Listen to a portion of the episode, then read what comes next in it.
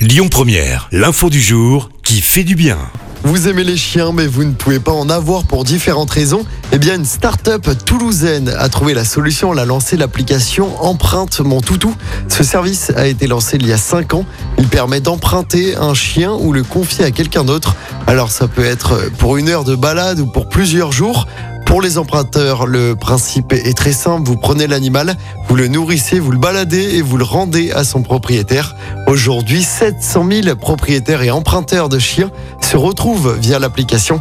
L'application est également disponible en Italie et en Espagne.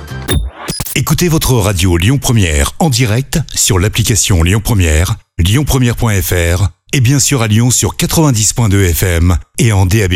Lyon Première